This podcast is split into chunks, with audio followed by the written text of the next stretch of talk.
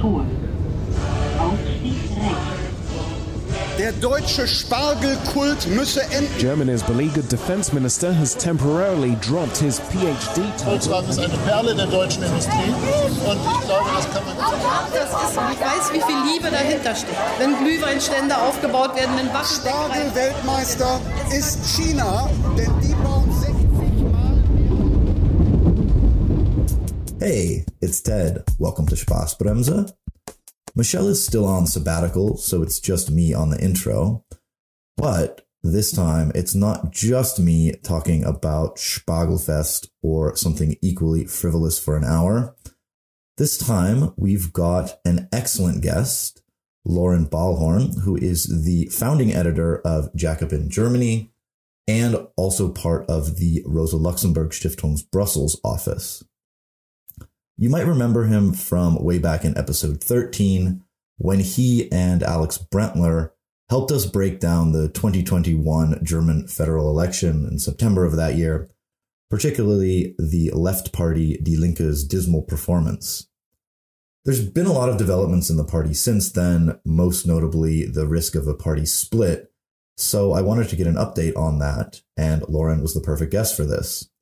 He's very committed to the cause, but also starkly honest about the party's prospects.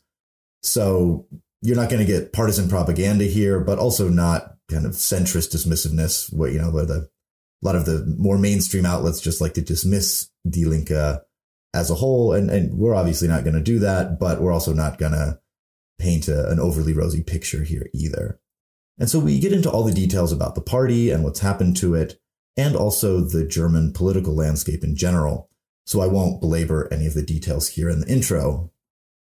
And towards the end of the interview, we also dive back into Berlin politics, specifically the, the, the city politics, not federal politics that take place in Berlin. And in doing this, we build off of a few of the previous episodes you can go back and listen to, and also off of Loren's excellent piece in the New Left Review sidecar blog, which I'll link to in the show notes. And in the few days since we recorded the main interview, the, the main, the bulk of this episode, there have been a few changes.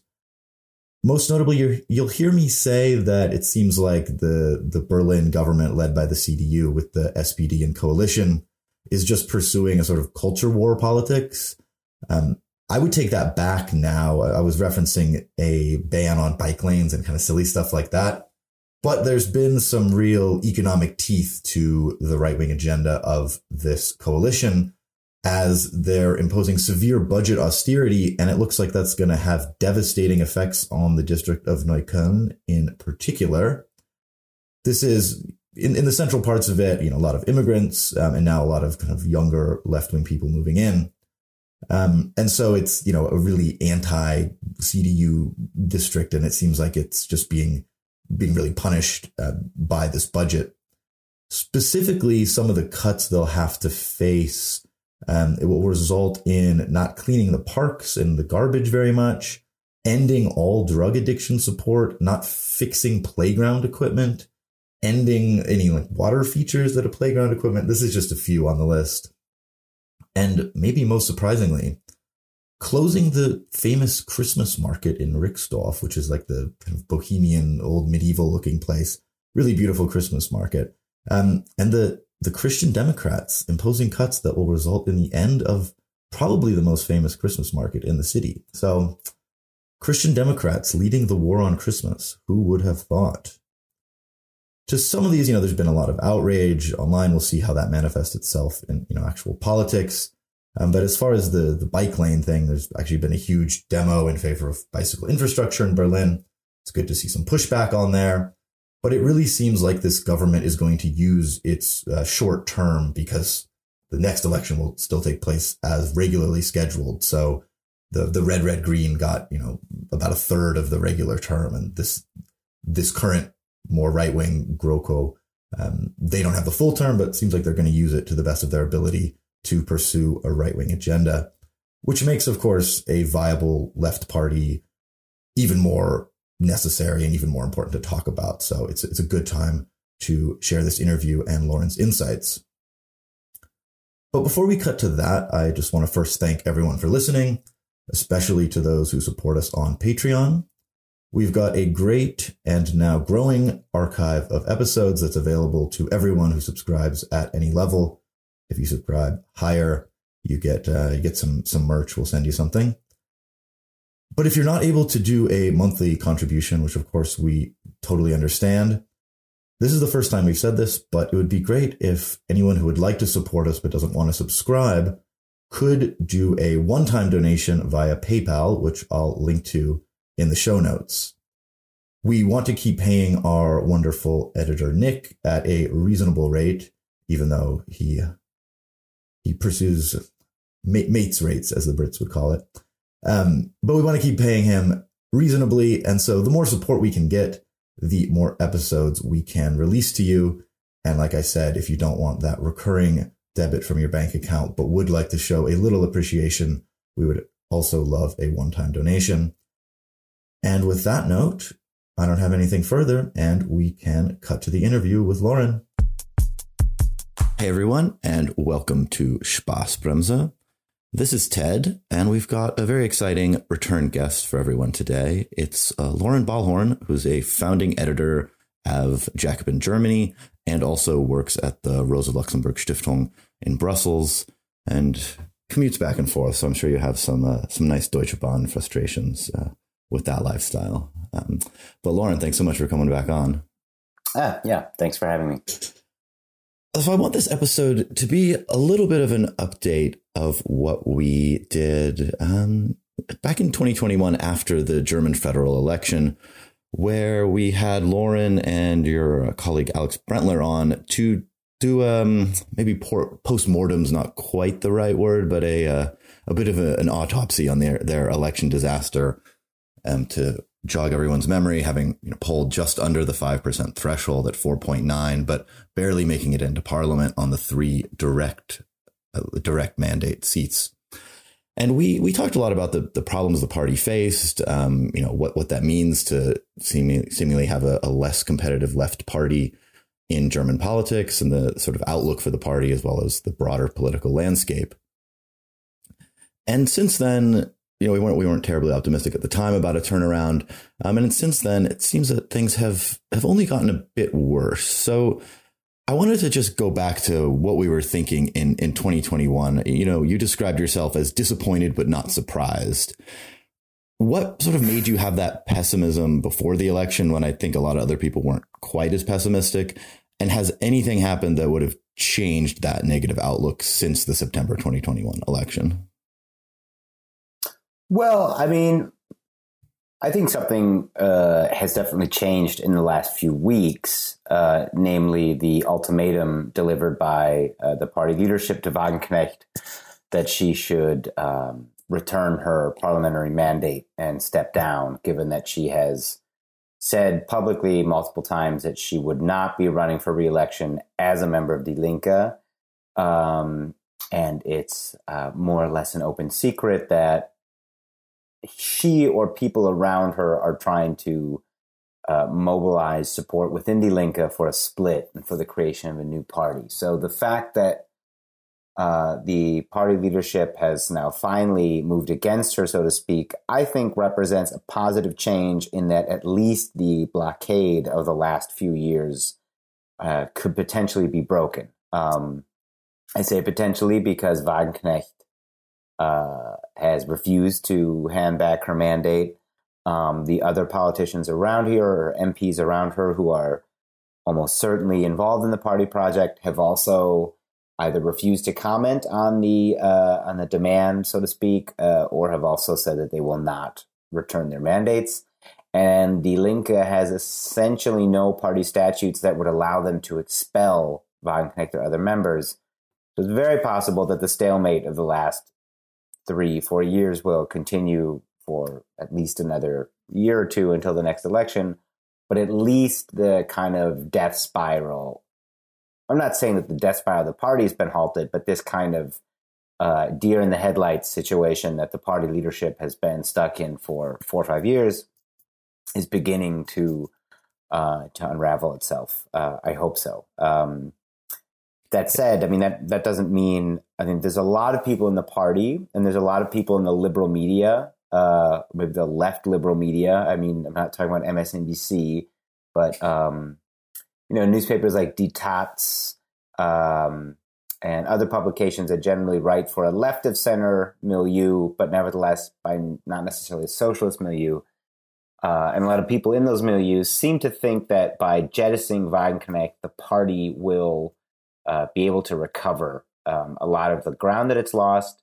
Um, I'm more skeptical about that. I, I think it's certainly possible. I think, particularly given the shift to the right on the part of the Greens in the coalition, um, by which I mean less the question of the war, since a lot of their supporters are in fact quite enthusiastic about participation in the war, but uh, really on the asylum uh, issue, uh, I think there does open up some electoral potential for the Green, uh, not the Green, sorry, for Die Linke to uh, uh, carve off a few percentage points from um, from the Greens. So I think something like a survival perspective is perhaps emerging.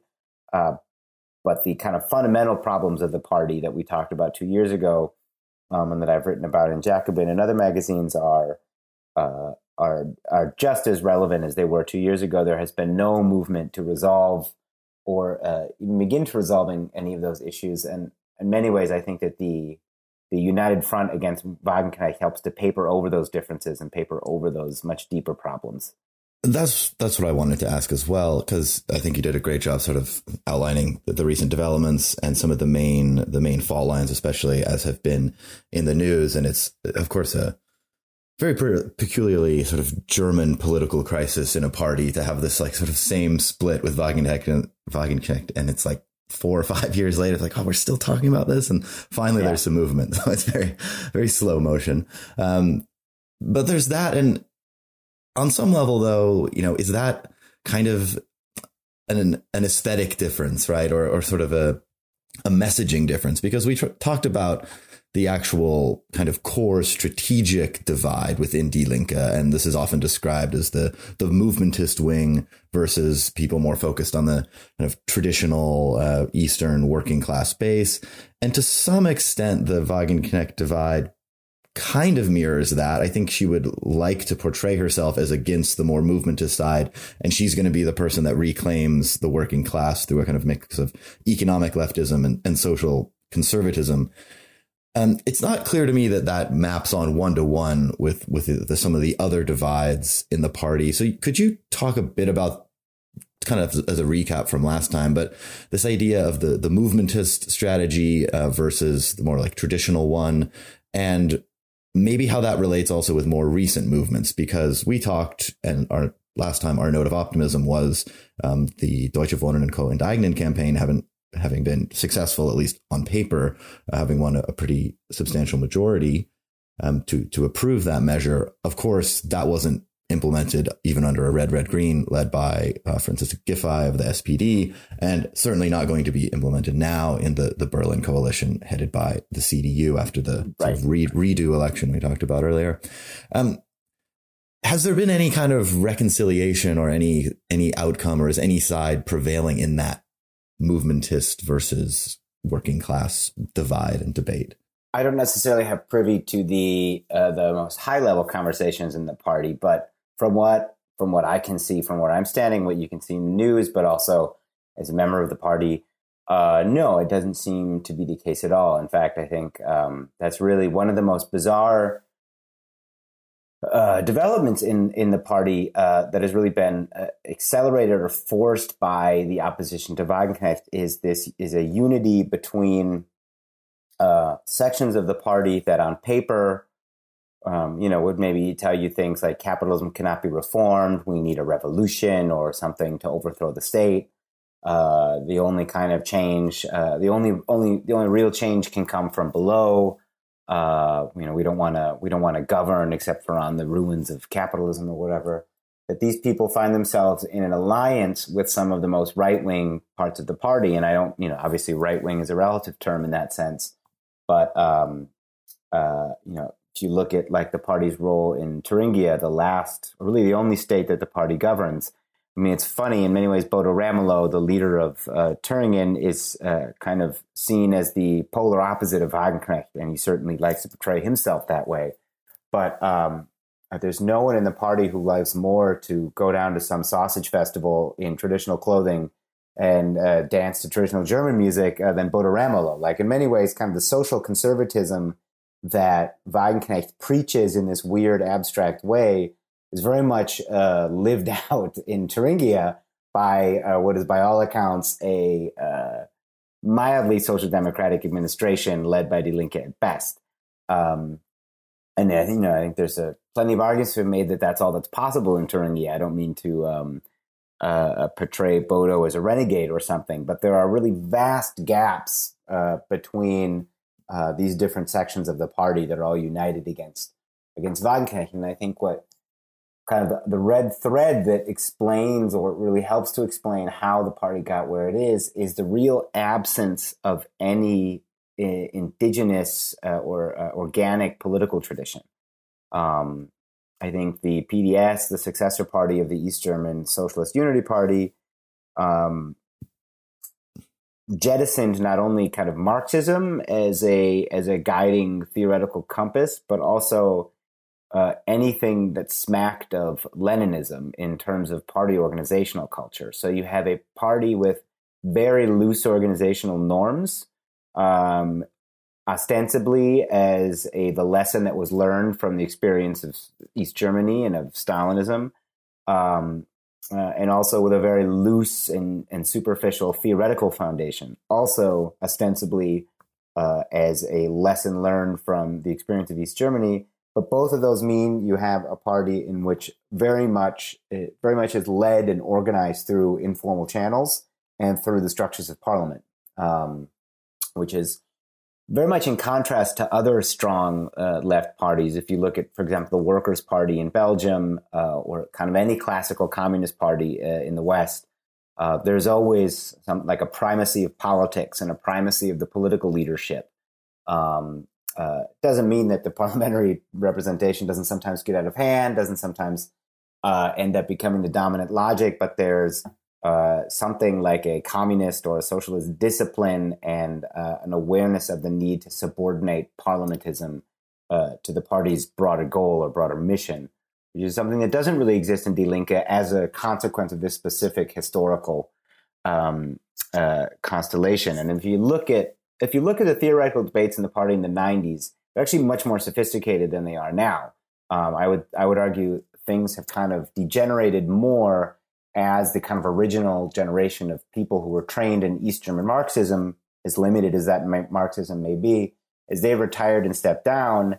Um, uh, the people that have come after them have less and less kind of contact with Marxist theory, less and less experience uh, in in the trade union movement and the workers movement, and come more and more from kind of a movement background. And I'm talking about um, everything is diverse from the student movement of the late 2000s in Germany to Fridays for Future, um, uh, migration rights movements, and you know, new social movements writ large in the political science sense. Um, lots of people who share kind of left wing socialist principles uh, would generally sign on to the idea that like capitalism isn't good, uh, but their political experience uh, is in many ways kind of fundamentally different from that that is generally or historically the base of a uh, of a socialist party. And given the lack of a strong organizational culture, uh, it's proven next to impossible to bring these currents together in a way that creates something genuinely new that there are some kind of common denominators, whether it be the- theoretical foundations, experiences that have that, would kind of breed or form a new party culture, unite, uni- unified party culture. Um, and since that has never happened, um, I mean, the party was held together essentially by its uh, breathtaking success during its uh, initial years in the late 2000s. Uh, and then has been held together many ways by uh, uh, the infrastructure and the money that comes from parliamentary representation. But the party in Saxony is light years away from the party in Baden Württemberg, from the party in Berlin. Uh, these are essentially rival or comp- competing interest groups uh, I would say, um, that have managed to hammer out a compromise at every party Congress for the last 15 years. It's it's the Um, only German party with two different youth groups, right? Is that correct? Yeah. Well, uh, Of the main, I know, I'm not an yeah. expert I mean, in of, of the small, I think it's, it's just a, a bit of a funny anecdote to give people an idea of what you're And I talking mean, about. the, the the smallest party in in Parliament has two different I mean, the youth, kind of rival youth youth, group groups. is a is a great example of kind of this absence of a serious political culture. You know, I mean, the youth group. Um, I'm sure I'm going to make people upset with this, but the youth group is, in my eyes, uh, uh, a real shit show. Um, uh, both politically, in that I simply don't agree with a lot of its politics, but from for as long as I can remember, it has largely defined itself in open opposition to its mother party. Uh, refuses, for example, to openly campaign for the party uh, around elections. It will receive a big check from the party to do a youth vote campaign that will not explicitly endorse the party that's paying for it. And quite frankly, any serious political organization would have dissolved and jettisoned this youth organization uh, a decade ago, right? Um, uh, but precisely because there's a lack of a unified, politically serious leadership uh, and a organizational apparatus to really kind of fulfill its wishes, um, yeah, that just people just can't agree on that or much else. It just think- becomes a grab bag of people who are dissatisfied from the left with with mainstream politics, which is, I mean, literally how the, the West German half of it was formed, right? Like the electoral alternative, people who split away from the SPD. So it it sort of, Well, in a I way, think- what you're saying makes sense, right? It's people who are wanting to leave the the the previous center lefts, but without anything to kind of bind them and cohere them to to a new direction. It becomes problematic. Yeah, and I mean, I think like, like the the West German half of the party, um, realistically, the West German quarter of the party, um, there were a lot of people in that milieu uh, with decades of experience, either in the West German Communist Party, in the left wing of the Social Democrats, in trade unions. There were a lot of people came into the party from that uh, at that moment with a lot of you know, serious experience, but most of them were already in their 50s, maybe even in their 60s, uh, on the verge of retirement. Um, and they came into a party apparatus that was entirely controlled by the East German side, which was not interested in Marxist education, uh, not really interested in organizing, was very much a, uh, a party with a parliamentary orientation uh, and a large base in the East that I think they did not realize would die out as quickly as it did.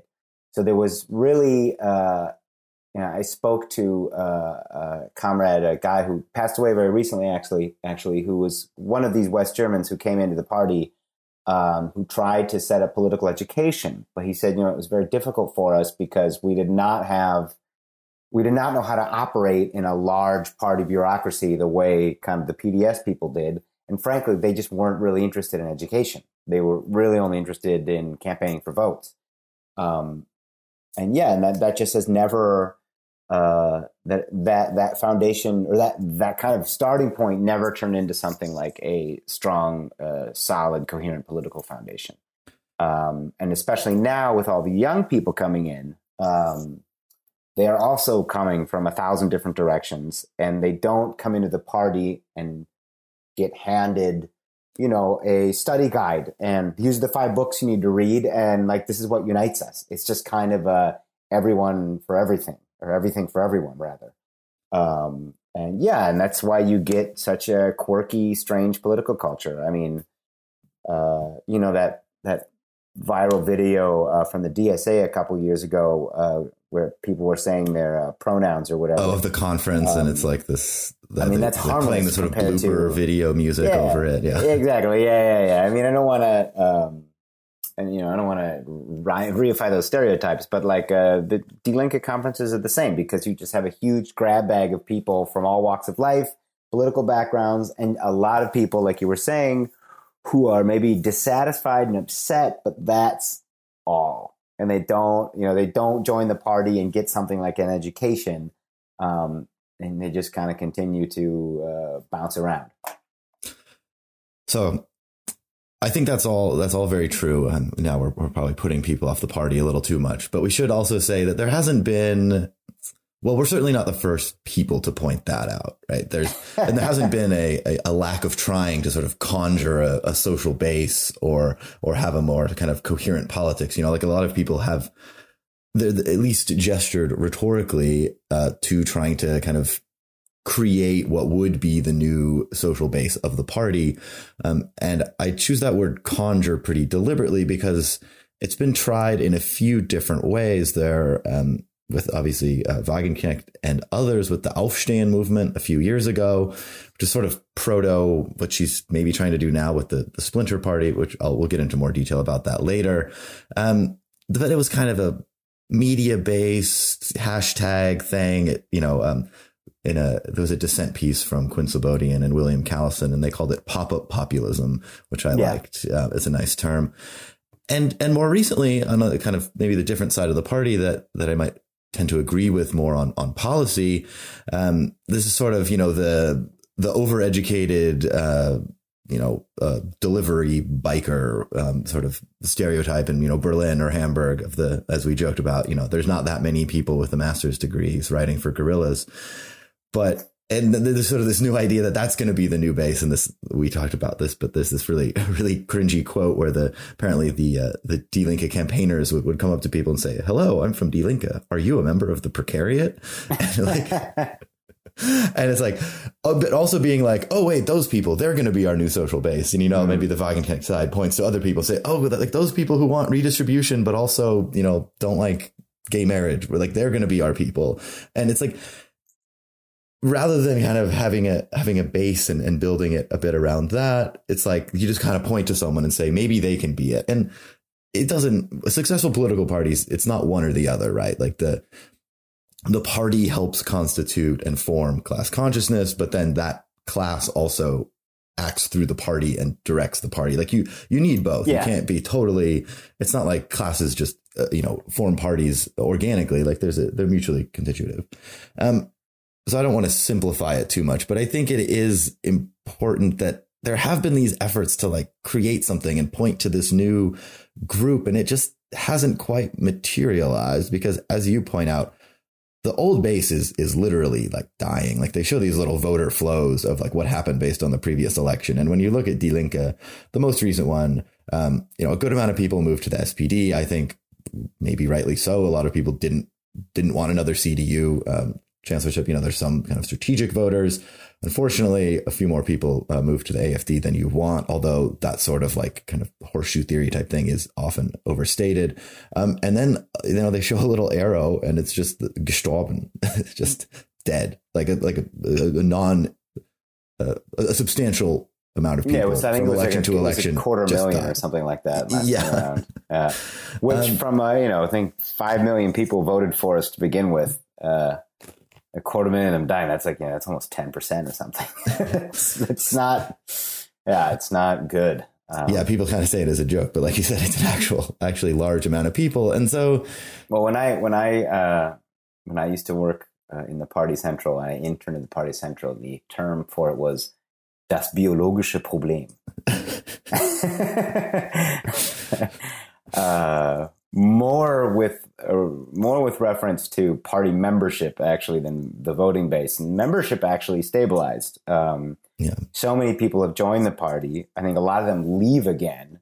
Um, but uh, the party membership is actually much younger and much more Western uh, than it was uh, 15 years ago. But the kind of the uh, the life insurance, I believe, is what, what Gregor Gysi called it. The life insurance of the party, namely the pensioner base in the East, is through biological necessity drying up. Yes. Yeah.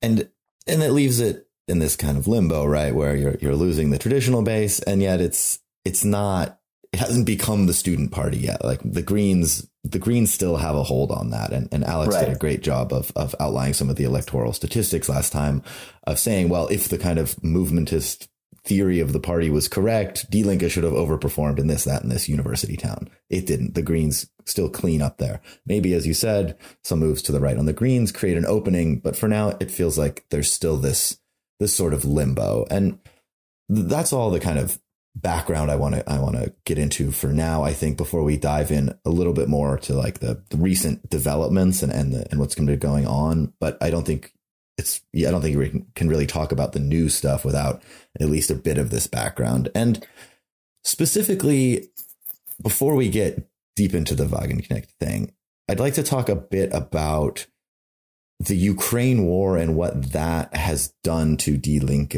and why Die Linke has been, or at least seemed very incapable of capitalizing on events that you think could help them. We talked about this right after the Afghanistan withdrawal and how Die Linke had had a principled stance for decades against the war, proven correct by events, and yet somehow is so divided that they have this shambolic response and it maybe hurts them politically, even though they're the only one that mm-hmm. clearly had the right opinion. You know, like you know, just even even if you're not you know principled opponent of uh, of intervention, just literal facts on the ground prove them right, and right, right. they they paid a price for it, and then then later you think, oh, you know, energy crisis, inflation, uh, cost of living issues. Um, oh well, that would be a good time for a left party to step in if you just we're looking at a, at a blank slate of a country. And that hasn't proven correct either. Die Linke is still kind of struggling around that 5% mark. And, and in the past, you know, you talk about the, the late 2000s and they did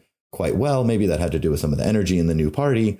But I think a lot of that has to do with the financial crisis. And they were able to paint a pretty clear alternative and say, look at this crisis, look at this, is negatively affecting you. We have a different opinion on things. And, and I think that helped the party quite a bit. And yet lately, they're not able seemingly to capitalize on on current events, even though their platform is very, you know, there's a housing crisis, there's a cost of living crisis. All these, you read the bullet points of the policies and say that's very inarguable, and polling shows people broadly support them. Then they don't support the party. So could you get in a little bit with how the party has responded to, to both the war and the, the cost of living crisis in Germany and whether you think that was adequate or or where it might have gone wrong, given that mm-hmm. the party hasn't seen a big upswing in support. Well, I think that uh, I think that the war, the war specifically, uh, the war in Ukraine, is not an easy, is not a home run for the left because uh, the fact that the war was launched by Russia rather than uh, the United States or another Western country um, certainly, uh, uh, although expected and easily explainable uh, within kind of a both realist and Marxist and all kinds of frameworks, uh, certainly makes it a bit more difficult to campaign around it than if it's the United States invading Iraq, for example. Um, especially in, in, a country like Germany, where you do have a certain level of kind of Soviet and Russian nostalgia uh, among uh, at least the older generations of the left.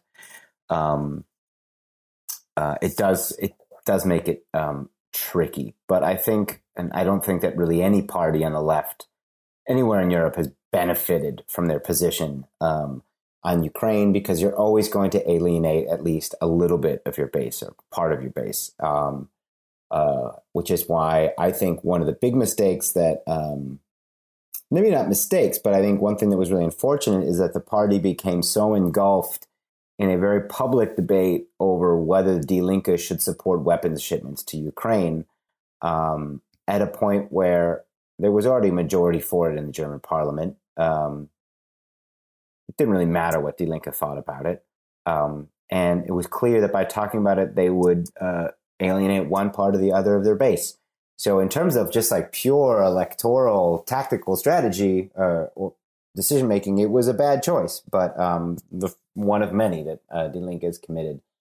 Um, I also think it revealed kind of the, uh, to some extent, uh, how much of the younger generation in Die Linke um, really understands politics as sloganeering, um, in the sense that uh, uh, you had a number of uh, of more or less prominent defections from the party usually by um, uh, younger members uh, outraged over Die Linke's uh, uh, decision not to support weapons shipments, um, written in a very bombastic, hyper moralizing kind of tone. Um, and even making oftentimes making kind of very bizarre claims like uh, you know, NATO is is effectively anti-imperialist uh, now because of the war. Um, whatever, that's a position we can debate it. I think that's pretty much crazy. Um, but the fight was really it was a it was a vicious fight over purely symbolic positions. Uh, you can also see it in a resolution or a, a motion uh, brought to the Berlin State Party Congress a couple months ago that uh, all Linke offices uh, hang Ukrainian flags uh, out of their window. Uh, or out of their office windows. Um, also fine, I guess, um, but again, another purely symbolic uh, kind of kind of measure, um, which is unfortunately what a lot of politics in our day and age is reduced to, and that has affected the party just as much as it's affected the rest of society. The I fights think, are so fierce because the stakes are so low, as they, exactly, as they say. Exactly, yeah. exactly. Um, uh, particularly with uh, these young people who quit the party over the Ukraine stuff, reading their um, reading their their uh, resignation letters, you got the impression, oh, well, these people weren't actually socialists to begin with. So, uh, uh, you know, no big loss, but otherwise just reveals uh, the very low level of, of substance uh, in a lot of uh, a lot of the party these days. And I think on the broader question, but I, so I, you know, I'm, I'm making fun of the weapons shipments people, but um, I think that uh, side uh, is just as much to blame in that um, they really sought uh, the the the the conflict, right? I mean, you have Sevim Dagdelen, Dagdelen, uh, who is mm, is something I don't I wouldn't say the right hand of Sahra Wagenknecht, but one of her closest allies in the party, who compared the vote to weapons shipments, uh, compared it to the Social Democrats voting for war credits in 1914. Um, I think a utterly absurd historical comparison um, for a number of reasons. Uh, you've had constant, you've got a number of this kind of minority of MPs uh, um, simply unable to express the fact that Russia is the aggressor, right? Um, or uh, stating that to then talk about something else, uh, but kind of you know, perfunctory, admitting like, yeah, the war is bad, Russia shouldn't have done it, but. Um, and I, you know, I belong to someone who I think in Germany you would call me an anti-imperialist. I do think that a large uh, degree of the responsibility for this war ultimately lies uh, with the West and not with Russia. But at the end of the day, the fact is Russia crossed the Ukrainian border and not the other way around. Um, and this minority of MPs have uh, have regularly sought to escalate the conflict. And I think most notably, it's a purely rhetorical move. Um, uh, it's a superficial question, but seem to be unable to express any kind of empathy with the people in Ukraine. And I think that's uh, something that is, for many people in the party, disturbing and frustrating, and also makes them a very easy target for the center left and the center right, frankly. Because um, I think that's the broader, the kind of the broader uh, issue is um, uh, well, actually, take a step back. So I would say neither side really had a good response to the war because I don't think there is a good response to the war. It's a shitty situation.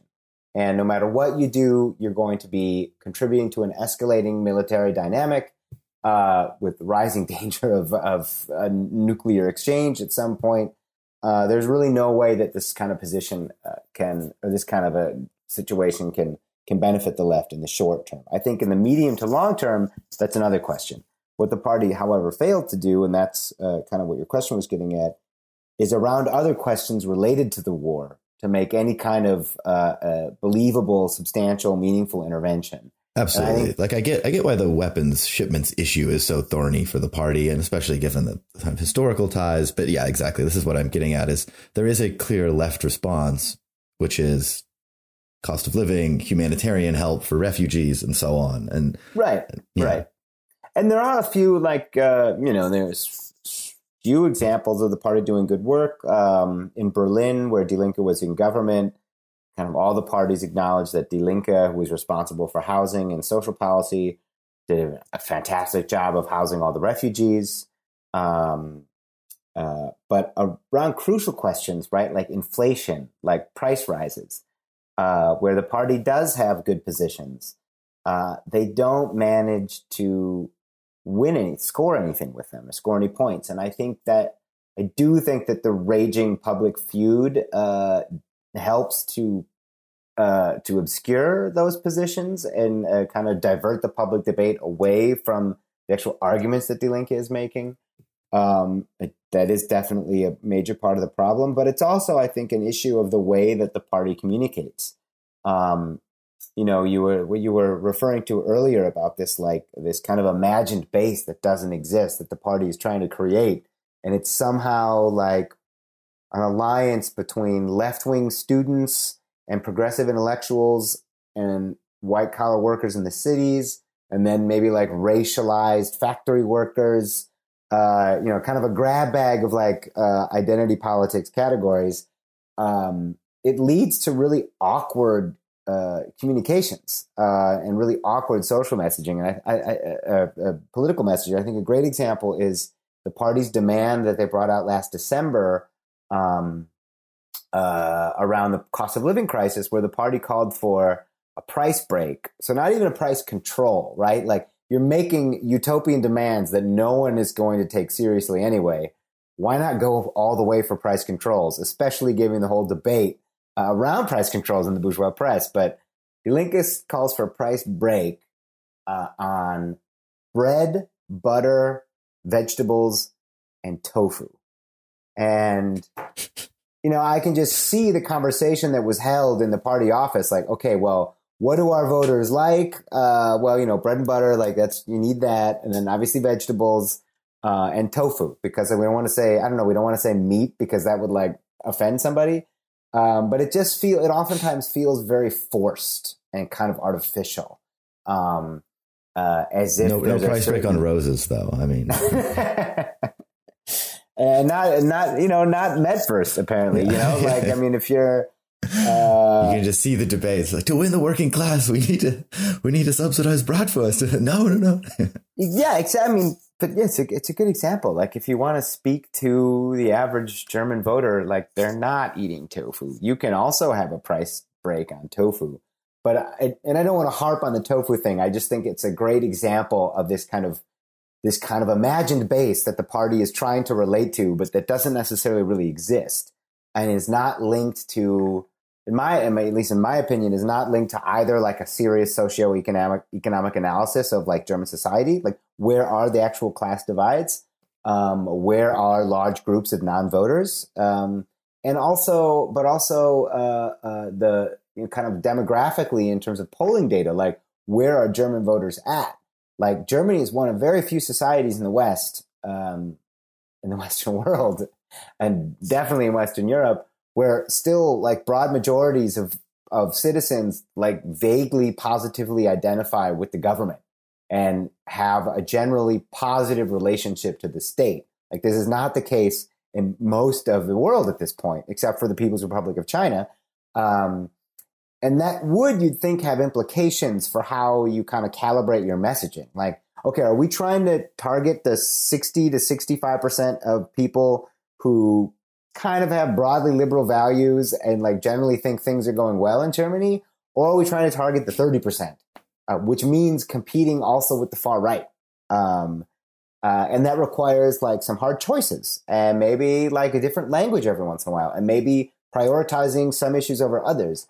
And those are things I think those are conversations that either aren't happening in the party leadership or if they are, I think they're making the wrong calls because you still have like a, you have kind of like an understanding we are the left wing of the Democratic Center, um, which sure we are um, uh, in that sense. But in terms of affect, in terms of how you, how you pitch your message, who are you really trying to reach? And oftentimes it seems like the party's trying to convince like their CDU voting uncle rather than the pissed off uh, Hartz IV recipient down the street, um, right? Um, which is also a reflection of the social composition of the party membership. Most of them don't come from working class families, don't come from poor families. Their actual interaction with these sorts of people is probably fairly limited, but they've got a lot of experience arguing with like friends at university who now all vote for the Greens. And that makes them think that, oh, we need to convince Green voters that we're not Sauerkraut, um, rather than, I think, seeing maybe taking a harder look at maybe what the questions are that the average German is really upset about. Yeah, and and you know, you make the good point that there's a we would both agree there's a lot of problems in Germany. Obviously, extremely high wealth inequality, large you know large low wage sector, so on and so on. We've we've covered a lot of that on this podcast. At the same time, as you allude to, having a left politics in a country with 3.9 percent unemployment is just different than one with 25. Like Absolutely. you just you have Absolutely, to it just it's just a different thing.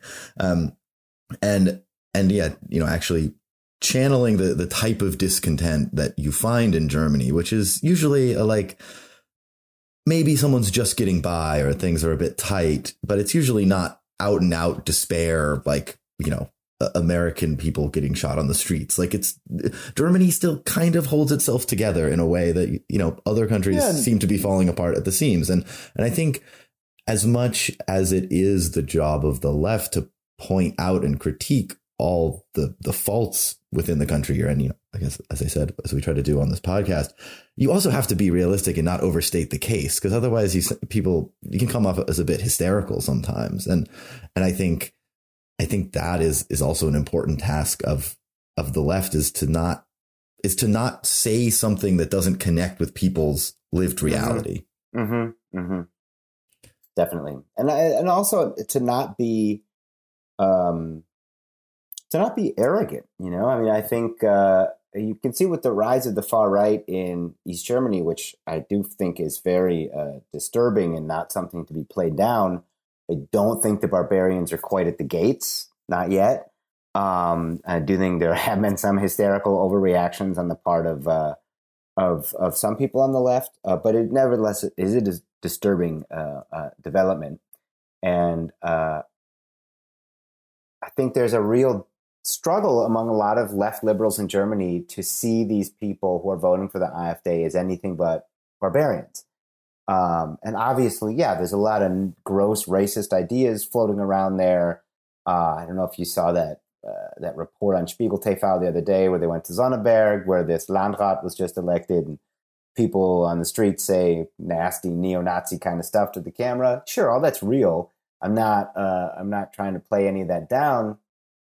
Um, but the question then for the left has to be: Can we relate to any of that anger? Is there anything we can do, or are these people all just lost? And I think that's been the response fortunately, from a lot of kind of left liberal figures in Germany after the vote on Sunday, is these people are all just lost.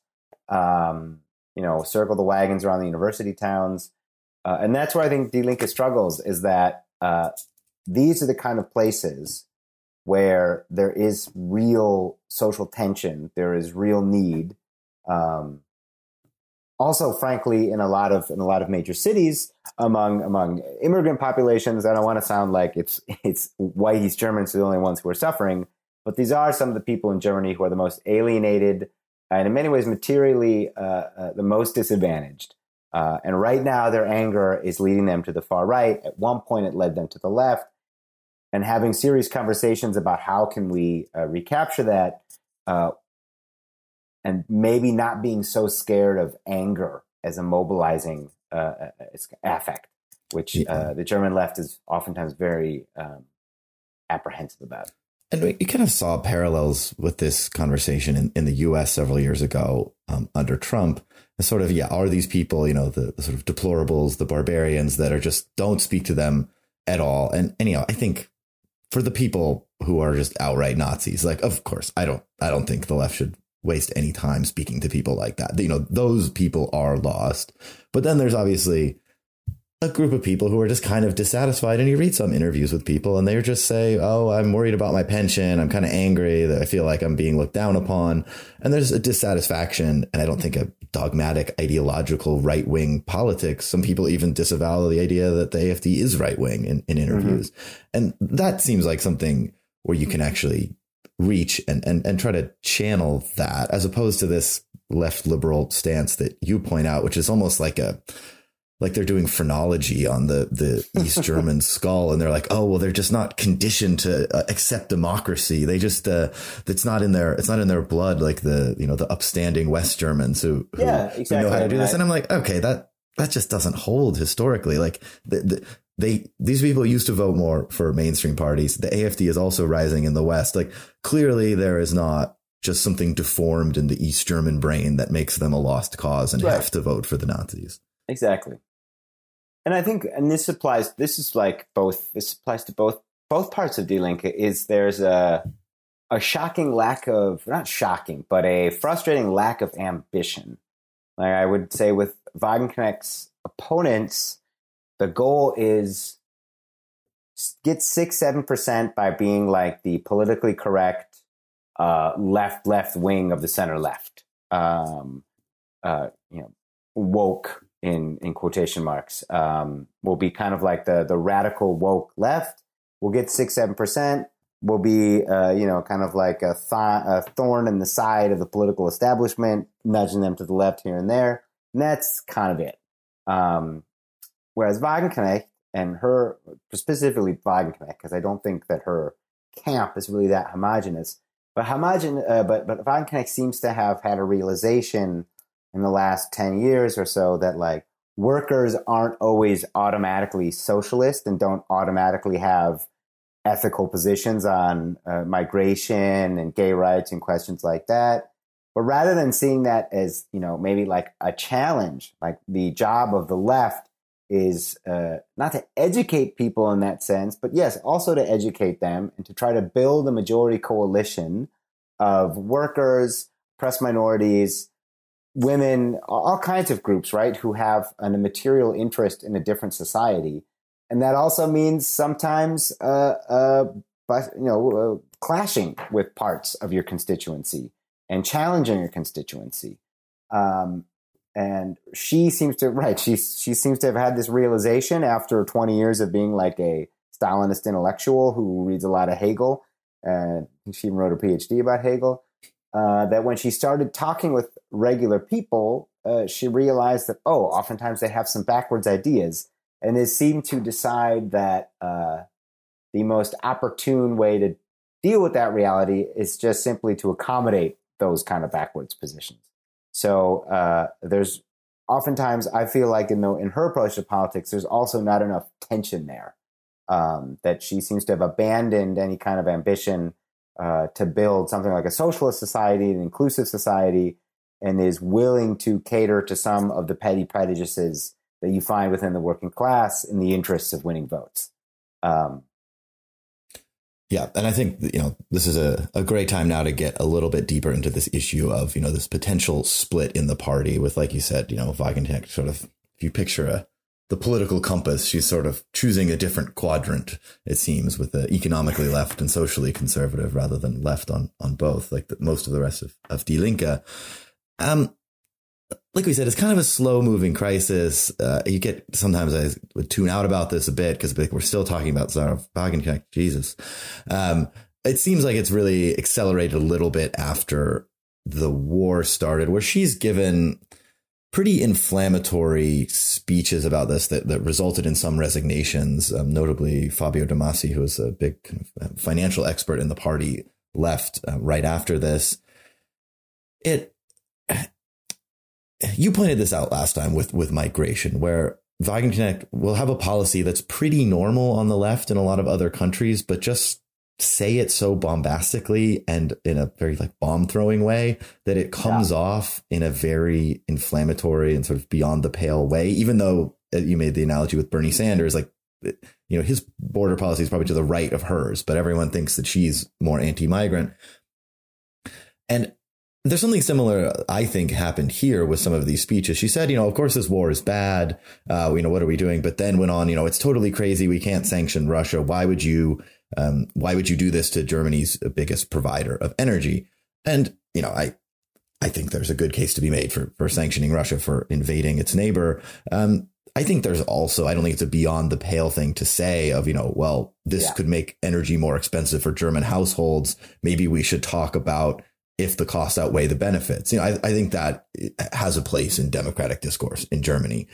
But it's how she says it in a way that just is is very alienating and seems to be deliberately attention seeking, and then causes more important members of the party to kind of split off. And and that seems like her her game really is a lot of it's you know a lot of it's very uh, rhetorical, even if the actual policies aren't totally insane.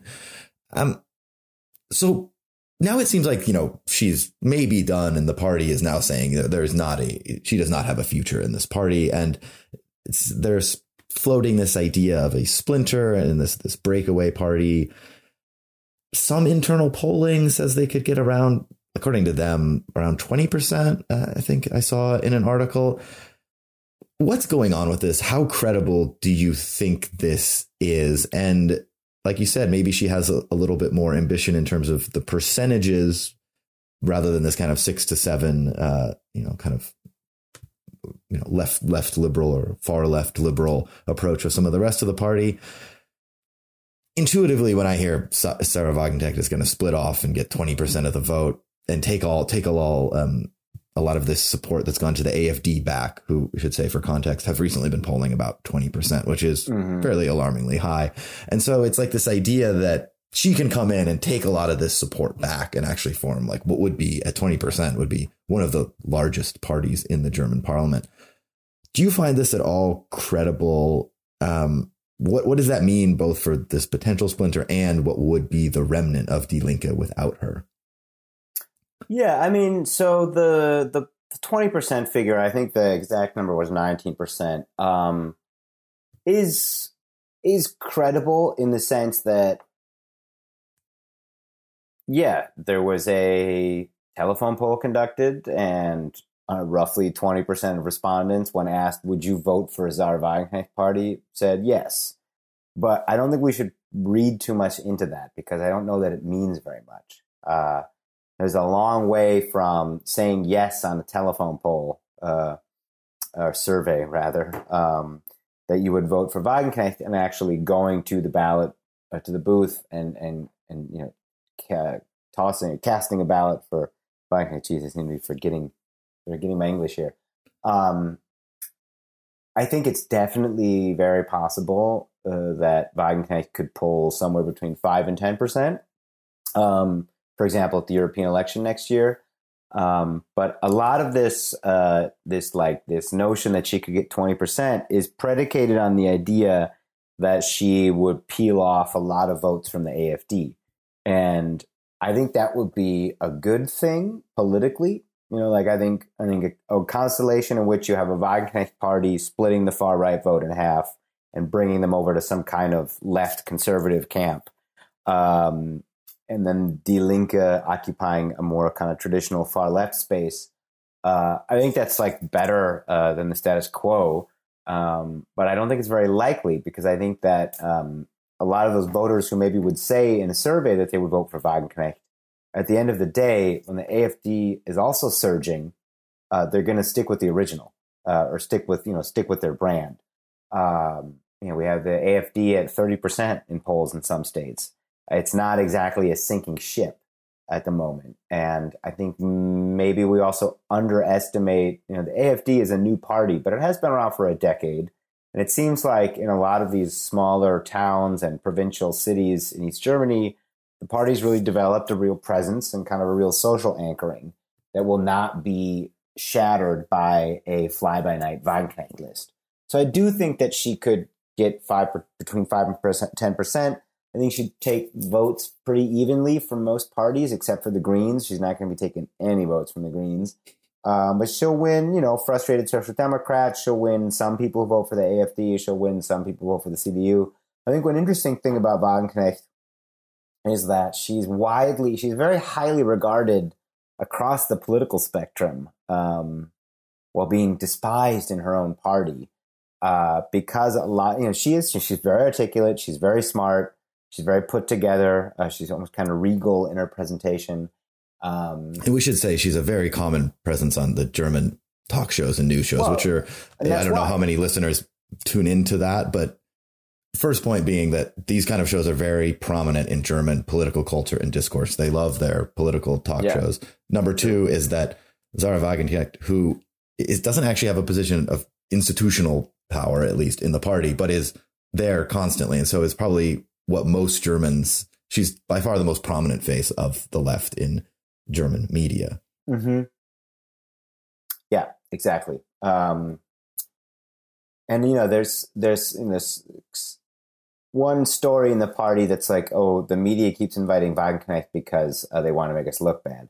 That's probably true of like some individual producers who have an axe to grind.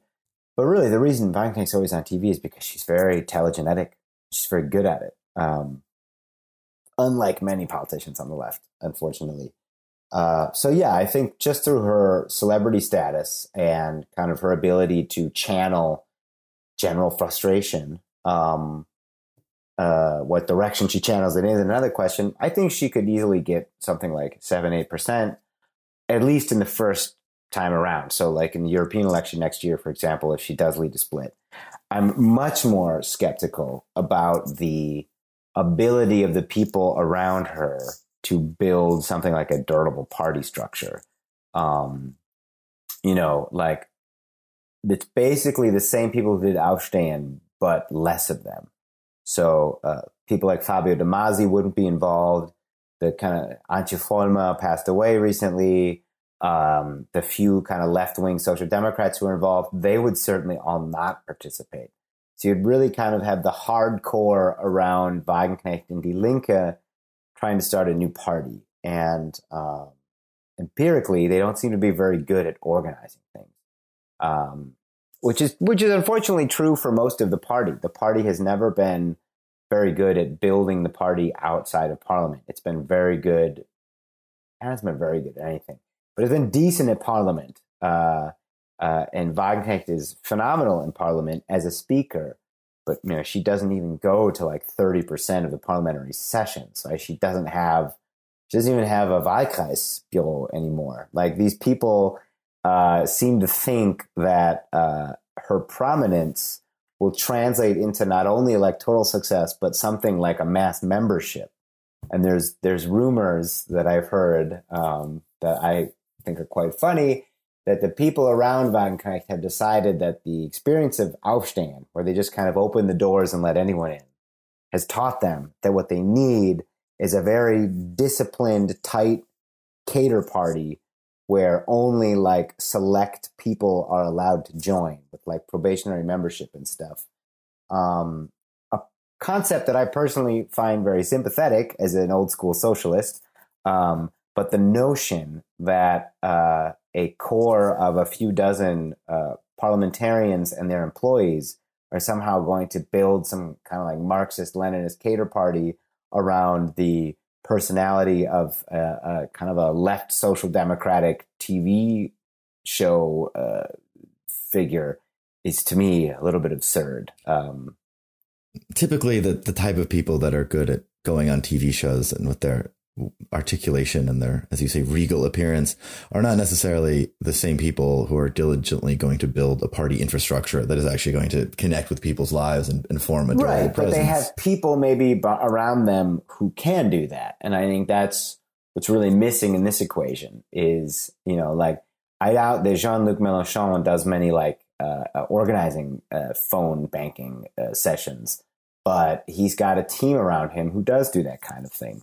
Jeremy Corbyn had one as well. As poorly as that project ended up ending, uh, there was kind of an understanding that politics is more than the spectacle, and that you need to uh, sink roots in society. And I think the people around Wagenknecht also abstractly realize that, and that's what they want to do. But given how poorly it went during Aufstehen, I have no reason to believe it would be any better this time around. It, and it kind of speaks to something something that you know when we when we talk about politics in other countries, um, uh, there's I think oftentimes a tendency to project uh, your kind of hopes and dreams onto at least as a leftist. When we're talking about other left parties, so Corbyn was that kind of a, a plane of projection. Mélenchon can be that kind of a plane of projection. Um, and you because you can't really see the nuts and bolts. You can't see what's going on inside the party or in the executive uh, uh, whereas eh, sometimes that's really what it comes down to. Do you have capable experienced people uh, capable of pulling off something like this? Uh, because individual failings can make a big difference in a po- political project like that.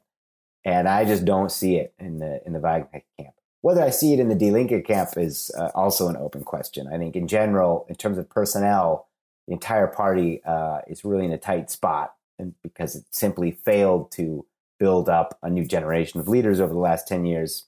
Um, but I think it's particularly dire in the Wagenknecht camp. That's my my next kind of question. Um, is there's probably two schools of thought on the the rest of the party, the non Wagenknecht part of it. One is you know kind of good riddance.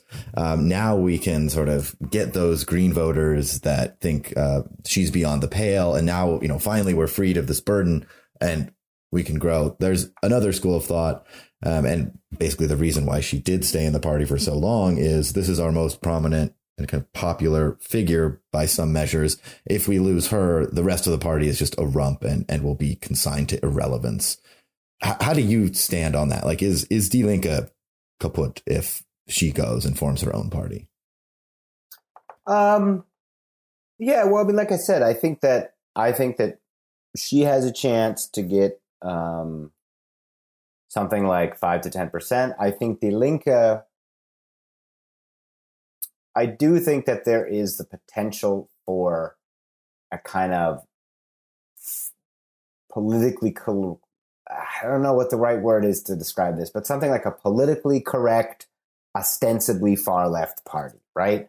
Uh, by by picking up some some disgruntled Greens here and there, I think that Die Linke could probably consolidate a base in the cities and get something like five, six, seven percent, uh, and persist on that basis for at least a few more years, maybe a decade or two. Um, I don't think in its current composition it will be able to recover its lost base in the East. I think the kind of cultural alienation there is simply already too deep um, too far gone. Uh, and the track record so far of the winning progressives in the cities strategy is not particularly uh, good, right? So uh, it would be an uphill battle, but given uh, the situation we're in in Germany, where we have a unpopular government that kind of like brings together the three parties of the center, and each of them does their worst, uh, making everyone upset in their in their respective bases, I think does open up the potential for Die Linke to to carve out its five, six, seven percent. But I think every election will be a battle, and I think it'll be really difficult, if not impossible, for the party to uh, maintain any kind of meaningful base at the regional level outside of cities like Berlin and Bremen, Leipzig, places like that but uh, we have an election coming up in Hessen. Um, I'm not even sure if that's the end of this year or early next year, but it's definitely coming up soon. And uh, that's the only Western state that Die Linke is still represented in parliament, unless you count Bremen and Hamburg, but the only like proper state. Non city state, yeah. Right. Um, it's going to be very difficult, if not impossible, for them to stay in there. Um, and I think it'll be very difficult for them to get back into any other uh, Landtage in the next years um, because on a good day, the progressive urban population can maybe give you 5% at the national level, but it's not going to give you enough to win uh, on the regional level where you, where, you know, cities just in general aren't, uh, well, aren't as important, um, just purely in terms of electoral arithmetic. So yeah, it'll be, it'll be a precarious formation that may still, uh, may survive. Uh, but I don't see the party somehow returning back to what it once was. Um, there's just too much water under that bridge. Yeah, I mean it's very very sobering assessment, but but yeah, I appreciate all your all your insights on that. Um, and to to kind of close out here, um, I'd like to zoom in on obviously a place near and dear to both our hearts and and certainly many of our listeners, uh, of course, Berlin which used to be often the sort of rare, one of the rare bright spots in German politics where, you know, Die Linke had been part of a coalition government for a while. And, you know, I think you describe it in your uh, New Left Review sidecar piece, which we'll link to as it was nothing to write home about, but they did some, they did some okay things and yeah. making some progress. And that was, again, Red, Red, Green was the coalition after the 2021 election.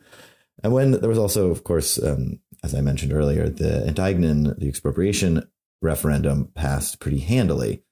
And so it was like, okay, maybe there's some some kind of bright spots here. Of course, as we mentioned earlier, they do the election rerun, and now the CDU is in charge.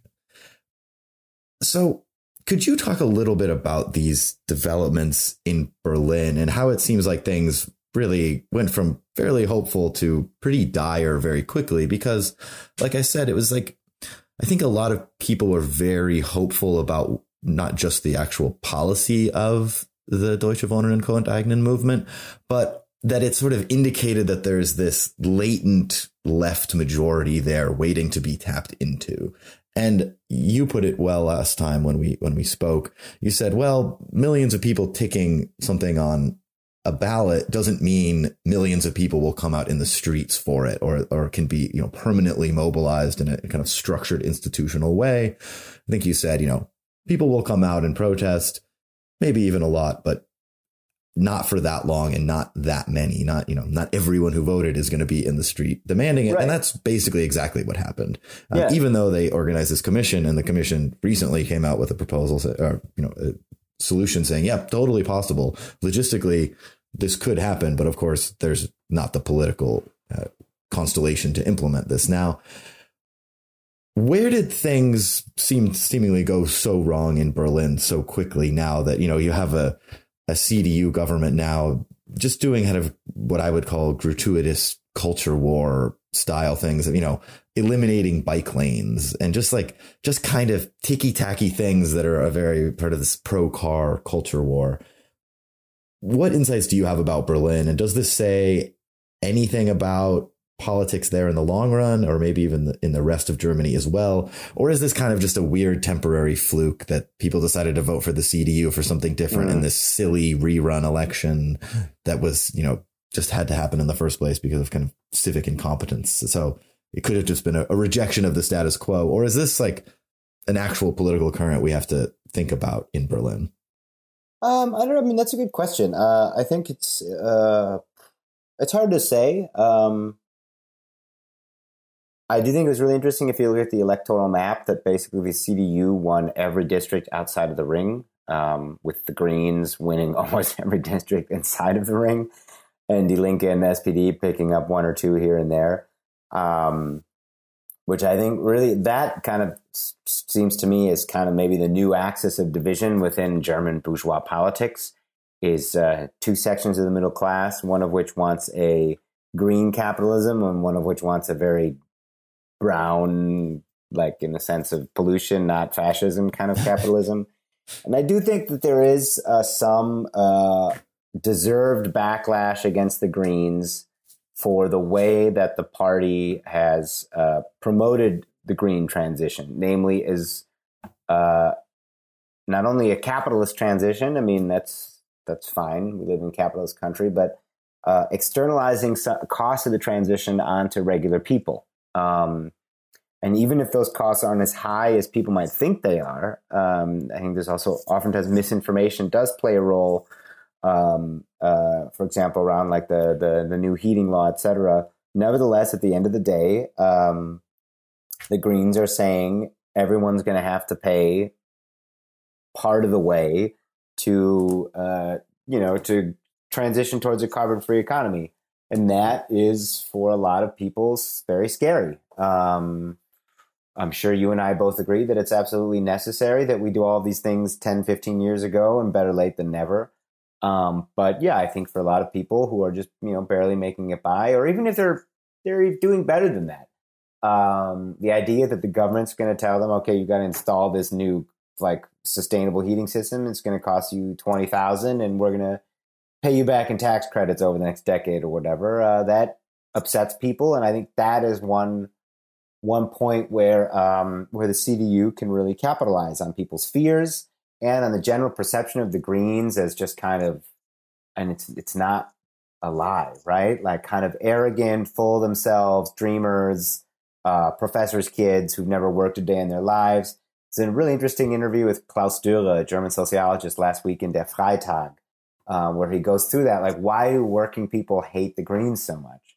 And a lot of it has to do with the affect. You know, it's the It's the kind of foods they eat. It's the clothes they wear. And more than anything, it's kind of the way that they push it on you, that they're, that they show off to let you know that they're morally superior.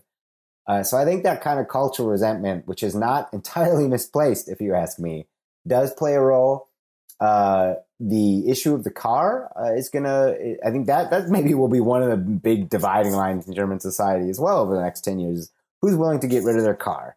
And that was also, you know, the major culture war issue in that stupid election was should the Friedrichstrasse be remain car free. You know, for those who've never been to Berlin, it's like kind of the main thoroughfare in central Berlin. We talked about this with Kieran. Yeah, how this. Ah, thing, you did. Okay, yeah, okay. yeah. With it, it became this ridiculous thing of this one specific street where like no one actually lives. Became Exactly. It's a yeah. fucking horrible part of town. Like, who cares if there are any cars there or not? There's only yuppies and tourists there anyway. I can't drive my SUV to the Le Creuset shop. Like, Um, yeah, exactly. It's uh, very bizarre. Uh, but the whole debate was very b- bizarre. But yeah, I think this mobilizing of cultural resentment paired with economic anxiety uh, was very effective, and also is being very is very effective for the AFD right now in Eastern Germany. So uh, yeah, we're seeing a similar dynamic, you know, across across Europe. You promise to like keep the weirdos at bay uh, and stabilize the economy, and we'll let you keep your car.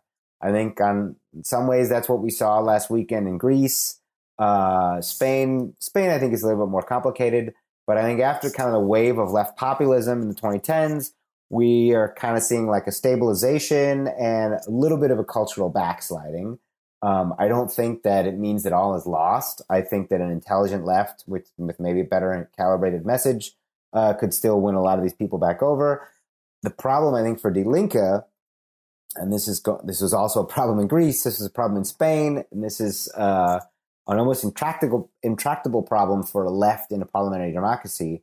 Is when you are a coalition partner, especially in a junior coalition or the junior coalition partner rather, you uh, do not benefit from most of the most popular things the government does because those are associated with the uh, the major party in the coalition, and you are more likely to take a blow in the election in the next election because your base is probably disproportionately a protest voter base, and so you've had this in Berlin.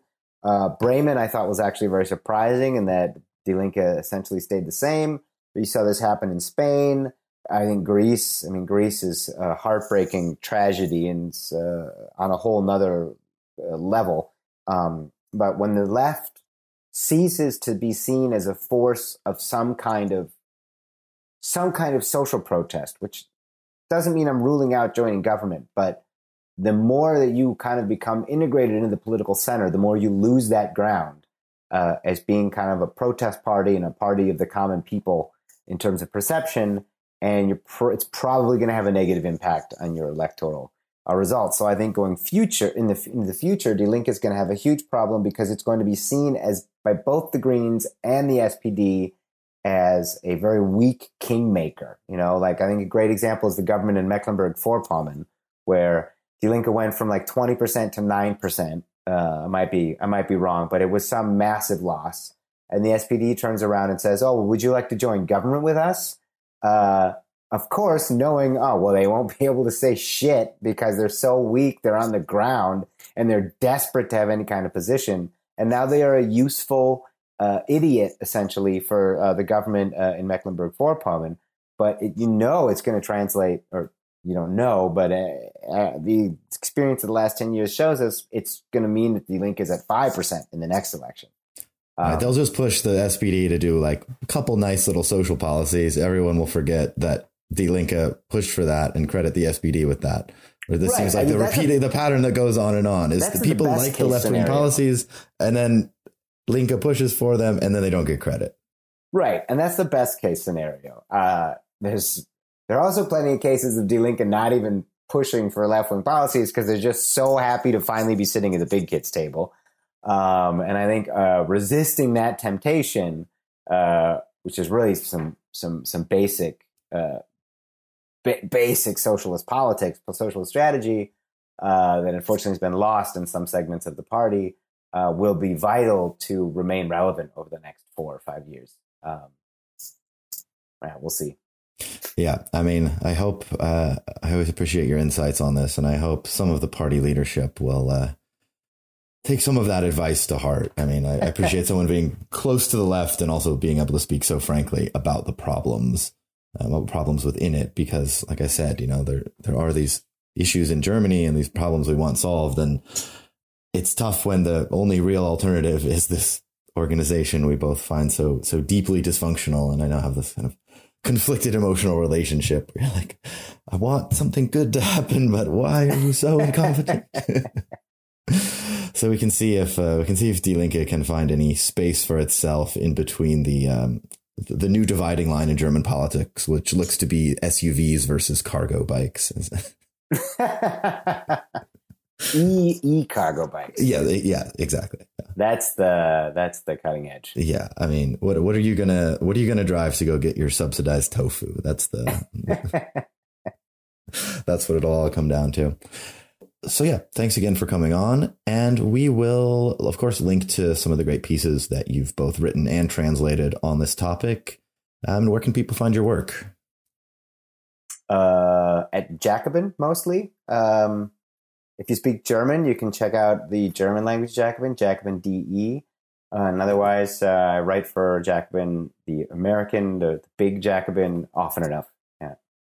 Great. We'll link to that, and yeah, encourage everyone to subscribe to the the German Jacobin, which is really its own its own publication, and it still has the nice the the nice page feel and the, the nice graphics. But it's not just direct translations of what appears in the American right. one. It, it's its own kind of team exactly. and own topics. It's, yeah. it's its own its own separate editorial board. We translate a lot from Jacobin, but we're our own publication, and uh, we are upgrading to glossy paper next issue. So for those of you who have not gotten a subscription yet, uh, sign up now to experience the the new glossy Jacobin. Probably next week, uh, two three weeks, sometime very soon well, that maybe maybe that can help salvage the left It's a little a little bit shinier shinier feel on the socialist magazine. So, thanks so much, Loren, for coming on. Really appreciate it. Anytime. Thanks, Ted. Cheers. Danke.